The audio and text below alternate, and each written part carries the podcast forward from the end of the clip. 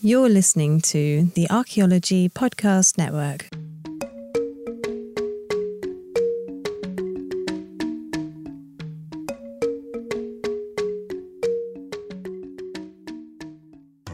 Welcome to episode 78 of a Life in Ruins podcast, where we investigate the careers of those living a life in ruins.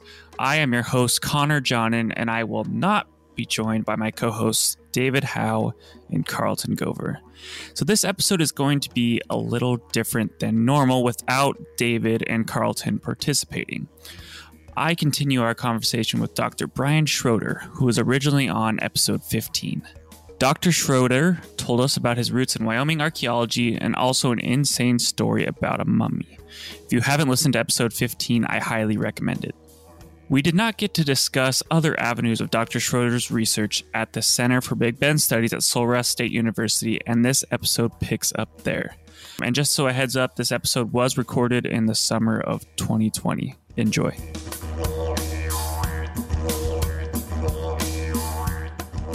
So, Dr. Schroeder, uh, how are you doing on this lovely May Day? I'm doing well. It's incredibly warm here and just ready to chat. so you you still have field work that's ongoing because you're funded through this field season, right? We have kind of a different situation than I think a lot of people do. Since we have so much private land, we don't really have, and the weather's always hot.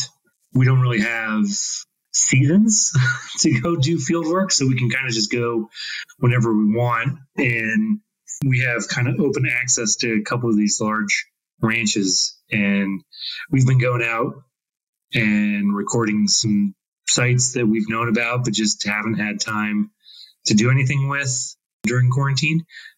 And they're they're pretty involved sites, so they've been kind of people have known about them for a long time, but they've been kind of neglected because they're they're pretty complex Pueblo type sites. They have architecture on them and stuff, so they kind of outliers down here. So they've just people, yeah, like I said, people have known about them, but just haven't gone for them. So we excavated at one of them. We just did a little bit of testing because there was some bone that was eroding out that I thought might be bison bone. And so we went and got that, and it actually turned out to be a horse. Still neat, uh, but Whoa. not bison. Uh, and it's on a really cool, really late village period site. There's daub and post molds and structures there, but nobody's ever excavated the site, and it's huge.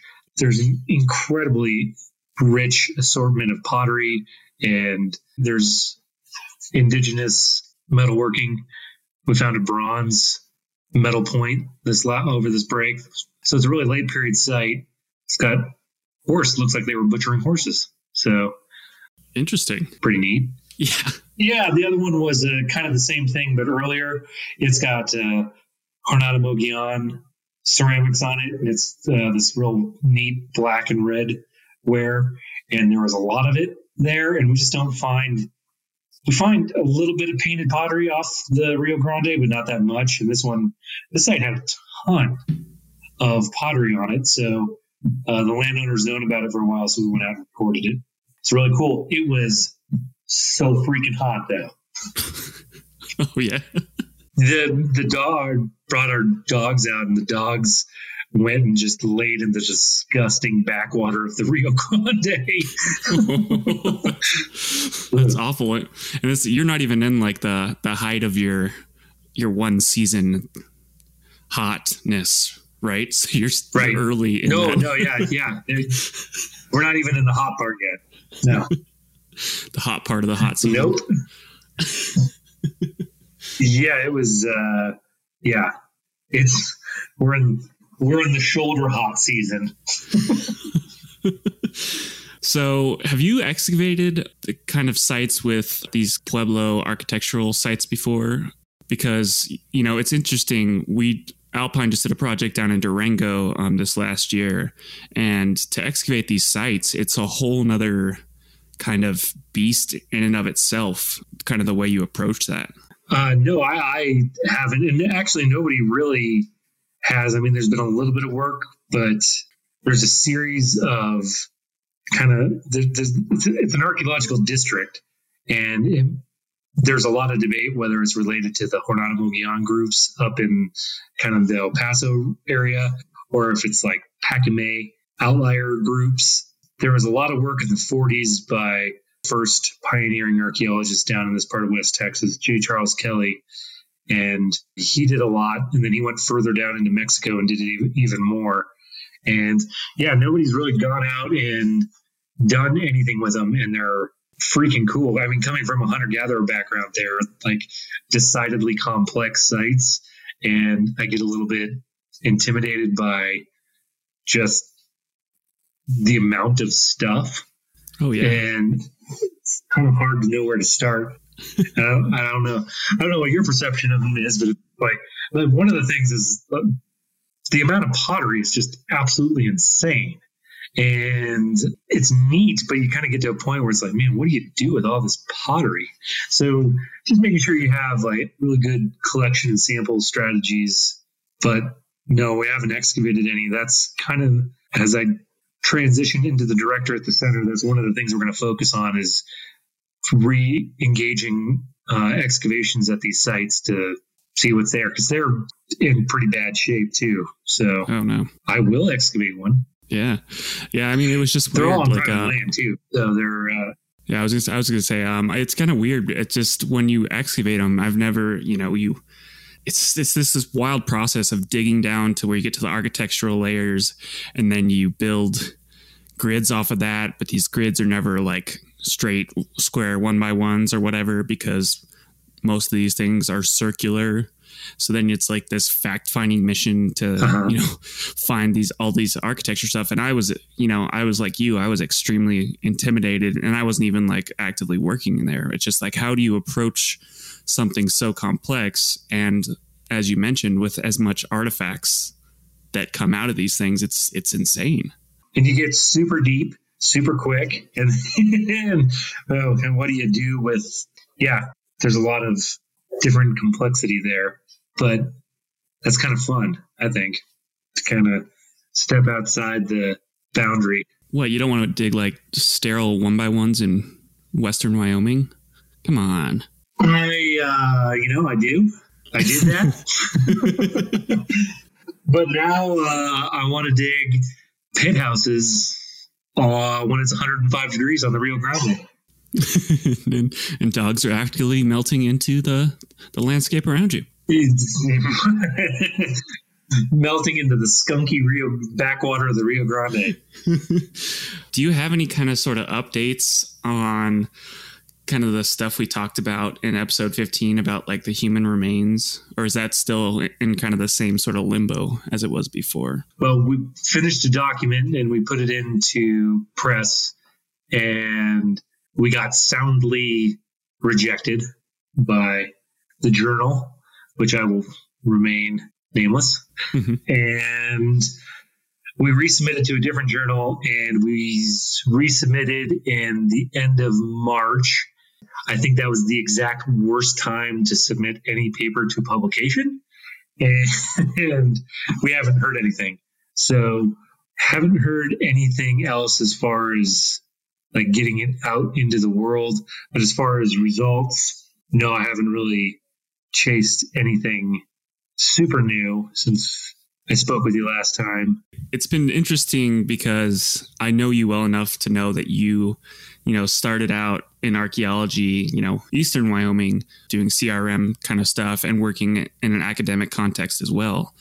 But it seems like you have got yourself in into a ton of different types of research, you know, as a as a part of working for the Center for Big Bend Studies. Are you enjoying that?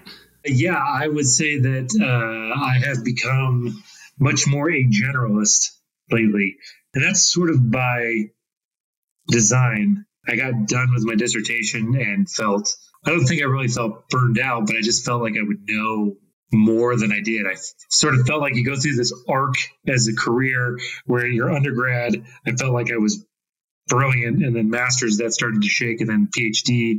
I didn't feel smarter. I actually felt like I knew way less. So I didn't really feel like I specialized in anything. So but I feel like I had a lot of base knowledge and a lot of stuff. So I kind of went forward with that. And, I would say more than anything, my tra- trajectory forward is about collaboration because I know that like where I am and now I'm I mean, you know, I, am sure you there's the same thing in Wyoming and Colorado. I know there is, and I'm sure you experience it as well. There's a series of professionals that have grown up there, and they have kind of a stake to the research there. And mm-hmm. I think, in many senses, they kind of know the culture history really well, and they know the sites, and they know the literature, and that's where I am now. I'm the new person coming into a world like that, and rather than I don't I don't know anything that a lot of people down here that have devoted their lives to it don't know. So more than anything, I've collaborated and I guess I use what I've learned from getting my doctorate to find maybe the holes that other people have overlooked. So that's sort of how I've become a generalist. I think that the smartest thing that anybody can do is say that you don't know. And my incredible, weird, eclectic research focus now is because I've said, I don't know, but I'm going to ask a lot of questions. and that's gotten me where to I was. But I mean, at, at my dissertation events, my big comment was this dissertation's good, but it's too focused on one region and you're going to box yourself into a corner and you're not going to work there in five years. And at the that time, I was so offended by that. I was absolutely, I was I was pissed. I was like, what do they know? I've worked in Wyoming my entire life. That's where my research is. That's where I'm going to be, and pretty upset about that. And then, you know, fast forward to now, five years later, and I'm, uh, yeah, I'm digging village period sites on the border of Mexico. so I think there's a lot of truth in that. And I think if you can stay open enough and kind of know where to ask the right questions, I think that that's really important. I, I feel like there needs to be more generalists. So I guess that eclectic nature is kind of what I'd like to see more people do. Yeah, I mean it's it's I mean it, it, probably involves a lot more reading and researching because you have to build that background knowledge in a variety of different subjects. But if you're willing to put in that time, it seems like that can only benefit you. You get to learn so much more and be a more well-rounded archaeologist by doing that. Yeah, it also knows like the dry cave where you know most of this these mummies came out of that we talked about last time, and I mean, I, I've never really had free access to a site that cool. I mean, this is a site that if it was on public land, it'd have huge grates over it, and you'd have to like schedule visitation rights and I mean hours, and you'd be you know a ranger would take you down there. I mean, it's a really complex ecosystem, and the landowner is doing a really good job of taking care of it. But at the same time, we have totally uncontrolled access to it. But you go down to a site like that, and you, you know, you know, just as an eh, researcher, yeah, I think anybody would know, in you know, that has research at mind that there is so much more that we can learn from this cave than the archaeology. So I walked into it the first day kind of thinking, I mean, I'm interested in this like Holocene record of what's happening here, but clearly there's much, much more going on than that that's interesting to more people. So, really, all of my work uh, at that one site in particular kind of stemmed from making sure I talked to as many specialists in their field as possible and got rejected by some, and some came out and helped me. Uh, a lot of people, I think, probably thought, well, "Who's this crazy person?" hey, I got this deep cave. Can you uh, can you help me on this something? yeah, I got this really cool cave. We could we could do a lot on it. Like, mm, yeah, okay, sure. In this kind of approach, taking this bigger approach, um, is this where you found the ground sloth that you had sent me that paper on and at least talked to me about? Yeah, so the ground sloth so what happened was I was trying to find. I mean, the cave is incredibly looted. It's got this huge main chamber, and it it's just industrial. It looks like people just. I mean, they vacuumed it for at least hundred years, and so what I wanted to do was preserve the deposits that were left. So I actually made a gear haul line to get 100 pound cattle mats into the cave. And we got them up into the cave and we lined the cave floor with them. So when we walked across it, we didn't mess any of the deposits up. Hmm. And I wanted to get into the back. There's these two back cave or these two back shafts. They go about 30 meters off of the main chamber. They actually go further than that, but then they get really into spider territory big, um, habitat, Texas which spider. is not my jam. Yeah, yeah, yeah. Get really into the, some pretty gnarly spiders, and that uh, made one student just break down into tears. And I was like, "Can't help you. Sorry, there's, there's, nothing I can do to help you. Uh, that's a bummer for you."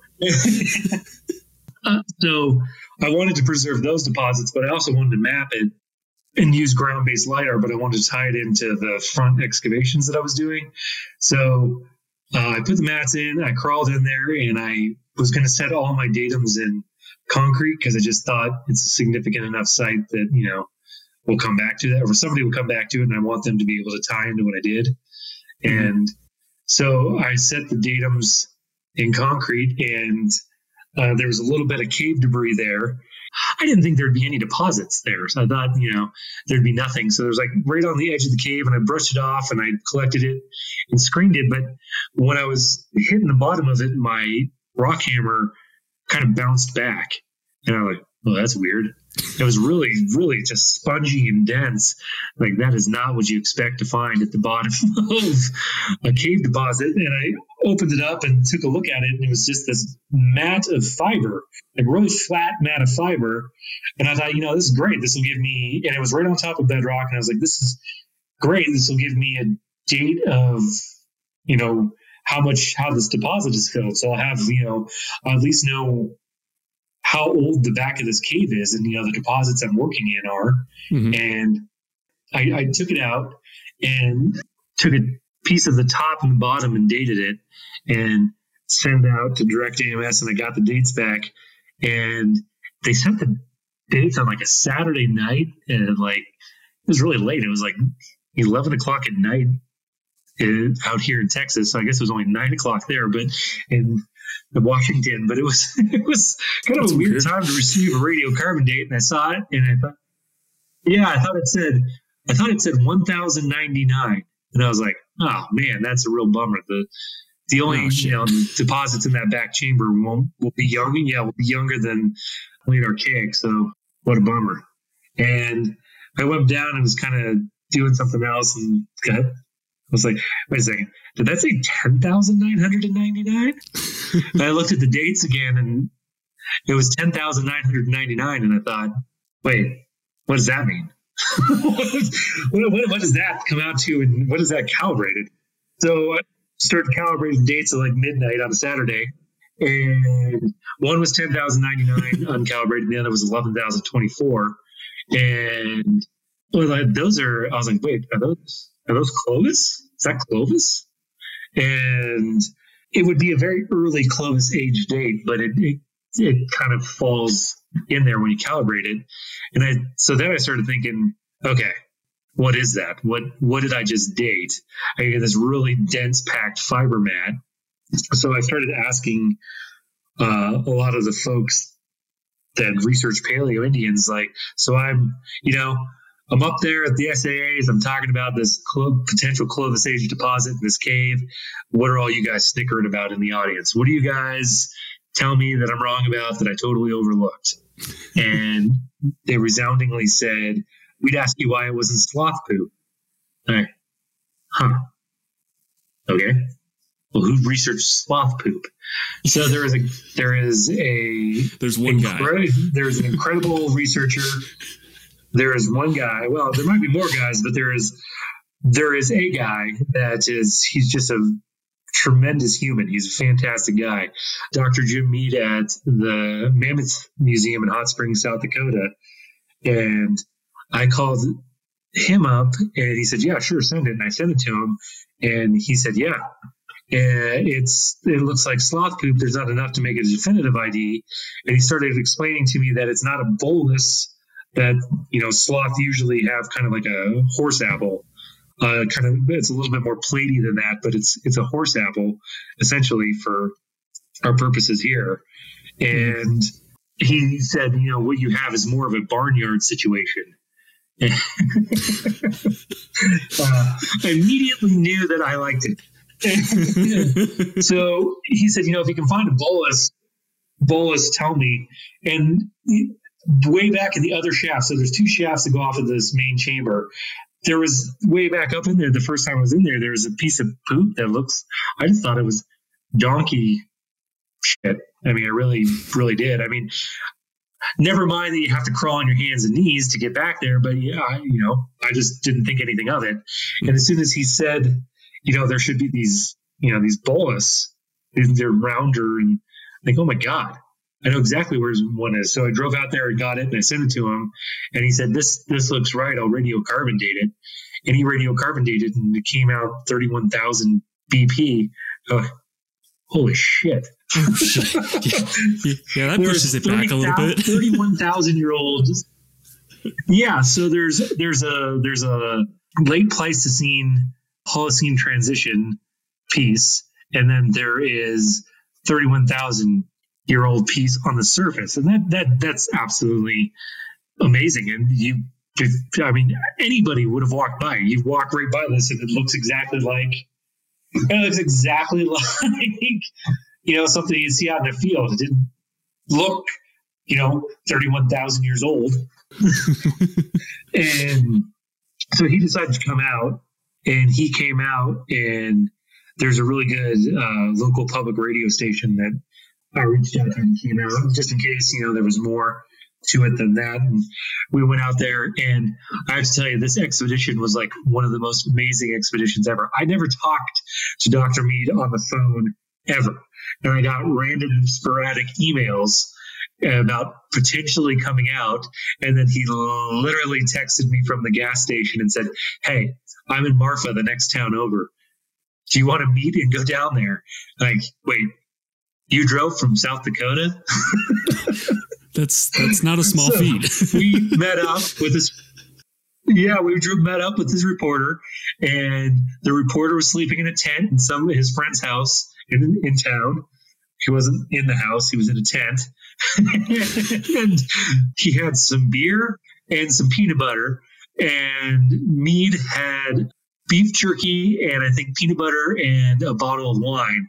And these guys were ready to go down and do a sloth dung uh, expedition on the border of Mexico. you know, we could buy food. There are grocery stores, and we could do this touch more civilized. it's West Texas is basically like the the old West, you know. Yeah, I guess so.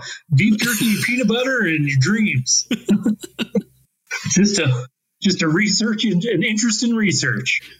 so we all went down there. Uh, we dug a we dug a, actually dug a small trench where I found the thirteen thousand year old dung, mm-hmm. and I somehow I placed the the datum on the only remnant of sloth dung 13,000 year old sloth dung in there. Like somehow I perfectly hit the only piece to set this off. And just wow. by placing a datum. And where we found the 31,000 year old stuff, we went there and we found, uh, Jim found tons. I mean, there's so much sloth shit there. And it's, it's, it's, uh, it's everywhere. Huh. So I really just found what had been kicked up to the surface and the pack rat midden is also it's so what he thinks is it's probably a 29,000 year old pack rat midden that has 31,000 year old sloth dung in it. Wow. And that wasn't looted. yeah. Wow, that's that's pretty amazing. so you found the the dung and then you um subsequently did research on this because you know we can use dung either human or or non-human to kind of understand diet maybe environment. There's a lot of other stuff you can study. What kind of information did you learn about this? So it's it's kind of interesting. There's not very many uh, sloth dung caves or shelters in north america. I think there's like 12 total. So in and of itself you're getting this dietary information on these, you know, late Pleistocene megafauna that you don't get anywhere else. So he he wanted to do a whole bunch of stuff. He wanted to do DNA on on the plant diet and stuff, but none of it preserved. So we did is fight a to kind of reconstruct the Chihuahuan Desert, and that's been kind of a big debate down here. Is when some of the diagnostic plants of the Chihuahuan Desert kind of took root here, I guess, if I can use that. he was really looking for that, and I, I got to admit that's that's totally his research. I was much more interested in that being Clovis aged fiber bed. But that being said, you also do get a construction of the end of the Pleistocene as far as what environment humans would be kind of moving into. So from that standpoint, is really interesting. And what he found is that it was a pinyon juniper upland that this the 31,000 year old sloth was living in, and that plant community kind of receded a little bit and started getting some more of the diagnostic features of the Chihuahuan Desert by about 13,000 years. And apparently, we have one of the only records of creosote bush moving in at that time period. And there's been a lot of pack rat midden work down here, and it hasn't found creosote that early. So interesting. I think we have to do more. He doesn't think that's a contaminant. Yeah, he doesn't think that's a contaminant. So that that might mean you know Clovis aged folks would have been moving into a landscape, at least in the Chihuahuan Desert, that or paleo, early Paleo Indians would have been moving into a landscape that looked fairly similar to what it does now, pretty xeric, and hmm. that has implications. We don't have very many early Paleo Indian sites in this area. Um, we haven't really done a big focused look on them, but that that that might explain whether or not here because yeah, I don't know. So interesting. And and I have to clarify. So um, this isn't the the giant ground sloth that people are talking about, right? That that is very famous for you know being big. Yeah. So when I asked Dr. Mead about it, I uh, he told me it was a very small.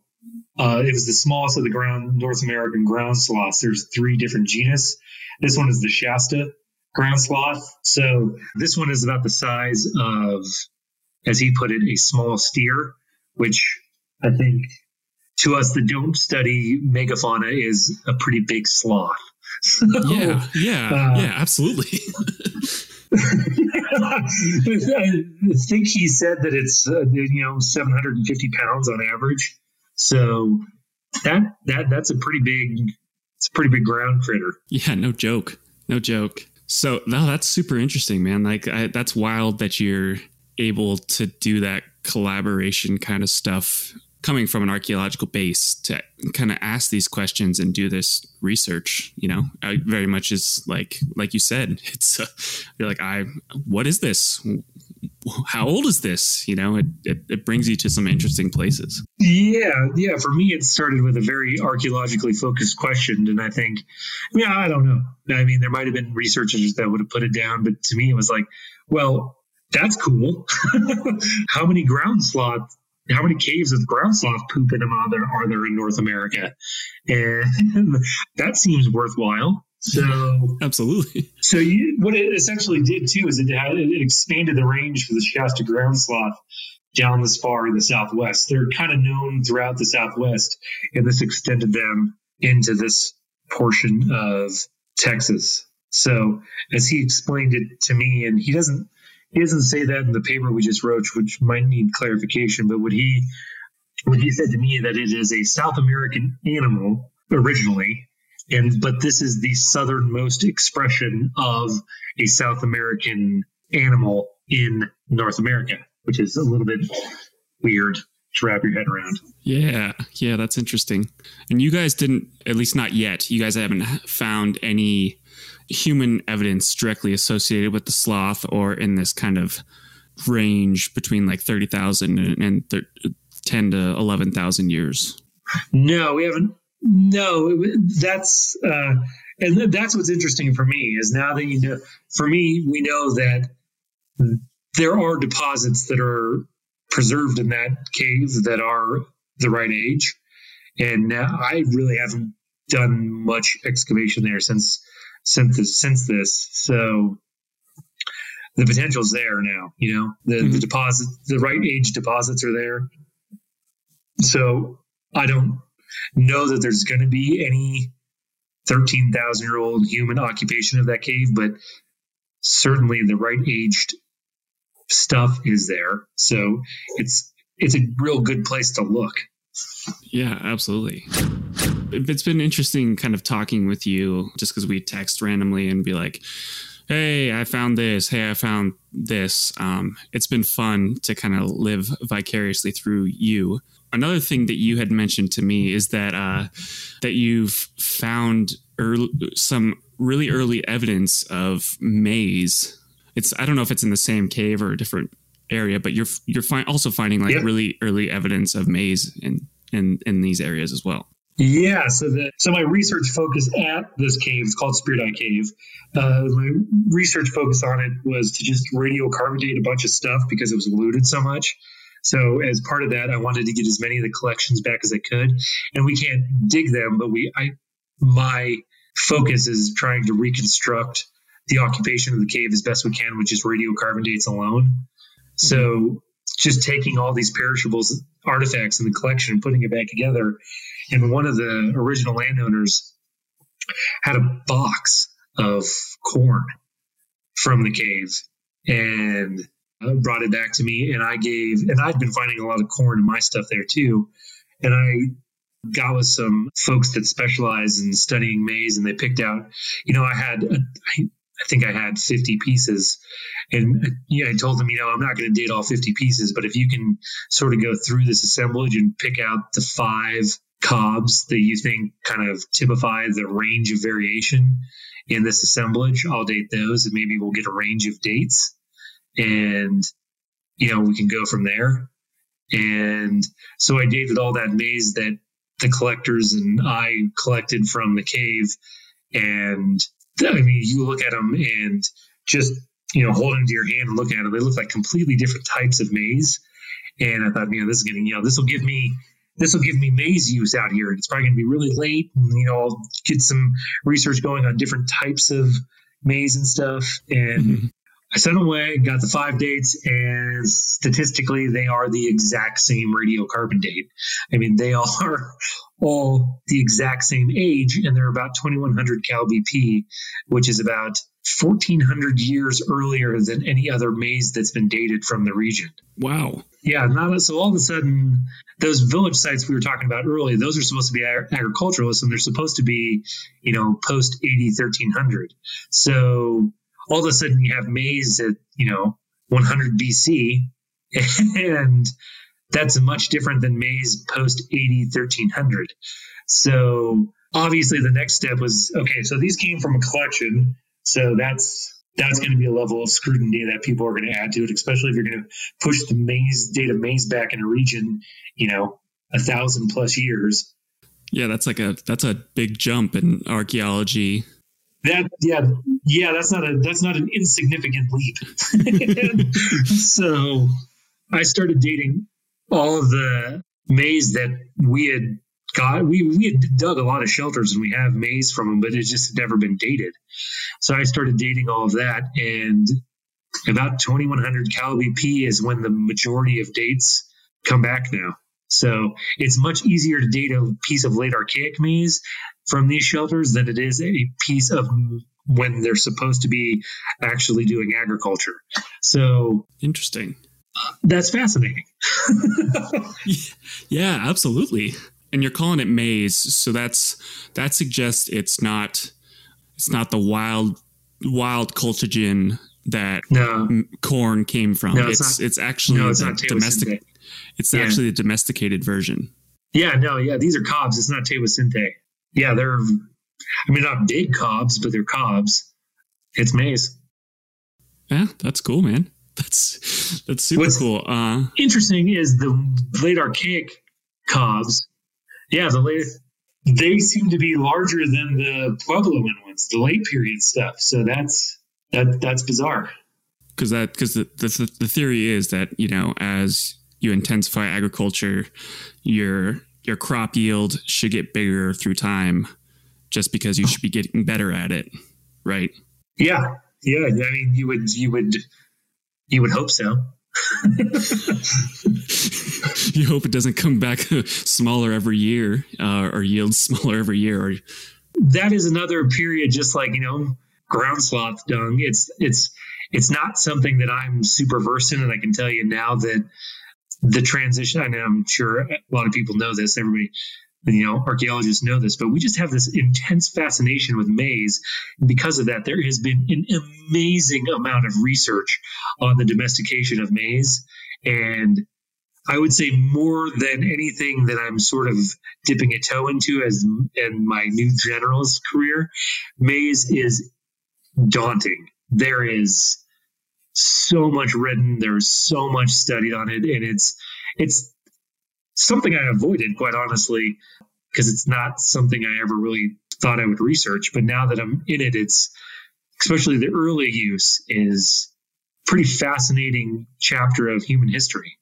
Yeah, yeah, and it, well, and there it's the the amount of science and the amount of technology that's put to use on studying these maize things is, is super interesting. You know, they do like like you like you talked about like DNA with like sloth dung, but don't they do kind of DNA with maize nowadays to kind of track how it changes through time? Yeah, I'm working with uh, some researchers at the University of York, and they're doing the DNA on the cobs out here in West Texas to see if it relates to the Pacific Coast stuff or if it relates to southwestern stuff. So there's kind of been two histories. There's been a use of it kind of going up the Sierra Madre Occidental into the Tucson Basin. And that's pretty definitively the earliest use as far as North America is concerned. But then there seems to be a second strain coming out of the, the Baja region. Wow. that's wild, man. we're, we're in that uh, kind of weird transition where it's not the earliest stuff by any means, but it's it's early and it could either fit within those 2000 more Pacific focus kinds or it could be some strain of southwestern stuff. Wow, yeah, and I'm, you know, I'll have to say that I I think my knowledge of domestication and stuff is, you know, limited to Richard Adams presentation on domestication and that kind of stuff. Um, just because you know that's you know going to CSU in Wyoming, it's not something that is wholly important yeah. to studying hunter gatherers. it's not, you know, it's not tip top. It's really not. But I mean, what's interesting, particularly about this, is these guys aren't agriculturalists. I mean, they're just they're just not. They're they're practicing low level food production, and there's all sorts of interesting social implications that they're probably not producing enough for seed stock. So they have to maintain they have to maintain contact with somebody that is produ- producing enough surplus maize to actually have a stock of seed corn. Mm-hmm. So that's really interesting. And are they growing it as kind of a like has been argued with the Fremont groups in the Utah region? Are they growing it kind of in like micro niches where they have this like ancillary cultivation strategy where if it works, it works, and if it doesn't, they're still all in on hunter gathering, and so it doesn't it, it doesn't directly affect their foraging so much. But I mean, it's what's really interesting down here is that we don't really know. I mean, does it lead to something like it does in the Tucson Basin and the, the Colorado Plateau, where you actually get groups that like start practicing, you know, pit house uh, use and sort of kind of become something that looks basket maker. It's it's it's kind of a really interesting date to get back with all sorts of implications. And now that I have three sites that definitively have late archaic maize on it, which fit within what broadly in the the Southwest is called the early agricultural period. I don't know. That's there's all sorts of really interesting implications for that. So there's so like you you had mentioned the Fremont, and they're like these these folks who are really really well studied or and uh, I won't say maybe not really well understood, but they're they're well researched and they're they kind of have these identifying yeah, um, like markers that can say, hey, well, this is like you know we can guess this is Fremont or something like that. Is there some sort of group or culture or like uh, set of artifacts in West Texas that resembles that, or is there is it just not researched enough so you don't you don't know at this point? No, because the maize always got lumped with anytime anybody found maize, they lumped it in with those late period sites that we were talking about earlier.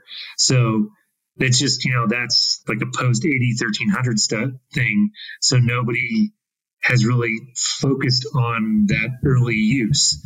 So there's a completely untapped research potential and it was thought to be pretty limited in distribution and i mean there's the three counties down here are essentially the size of maryland and there's been very little archaeology done in them and without just talking with people i know of 22 caves that have maize in them and that's just from people who are willing to talk with me off of a couple of different ranches so I think the use of early maize is way more prevalent down here. And I think more than anything, and this is total speculation, but I know that, you know, maize going across the crest of the Sierra Madre Occidental into the Tucson Basin is early, but to me, it seems like there should be another early wave going up the Rio Conchos into the Rio Grande. So it seems like water would be a much easier, you know, up riverways would be a much easier way for the early spread of maize. So I wouldn't be surprised uh, that in the next two to three years that we're finding three or four thousand year old maize here. Hmm. So I, I, I love talking with you about this stuff because you you just you get excited about it and I think you you know you really explain things well. And I you know it's super cool to hear about uh, a, a doc a doctor in archaeology who's who's you know ex- taking all these different ventures um, and asking all these different questions. And I, I you know I really applaud you for for taking that route. And I think it's been it's been fun as a friend um, to kind of hitch hitchhike around for the stories. So it's I I want to I want to yeah I super want to thank you um for you know coming and chat about me. And I hope that you know this becomes something as you discover this horse thing that's going to happen you know the butchering of horse you know I'm, I'm, I'm excited to see what your research has kind of and where it goes man. Me too I'll gladly share it with you. well, thank you so much, Bryon. I just wanted to, yeah. So this is a this is a bonus episode for the APN members. Um, so you APN members, I really hope you enjoyed uh, this show. And I just interviewed Dr. Bryon Schroeder on this APN members only bonus episode. So stay weird, San Diego.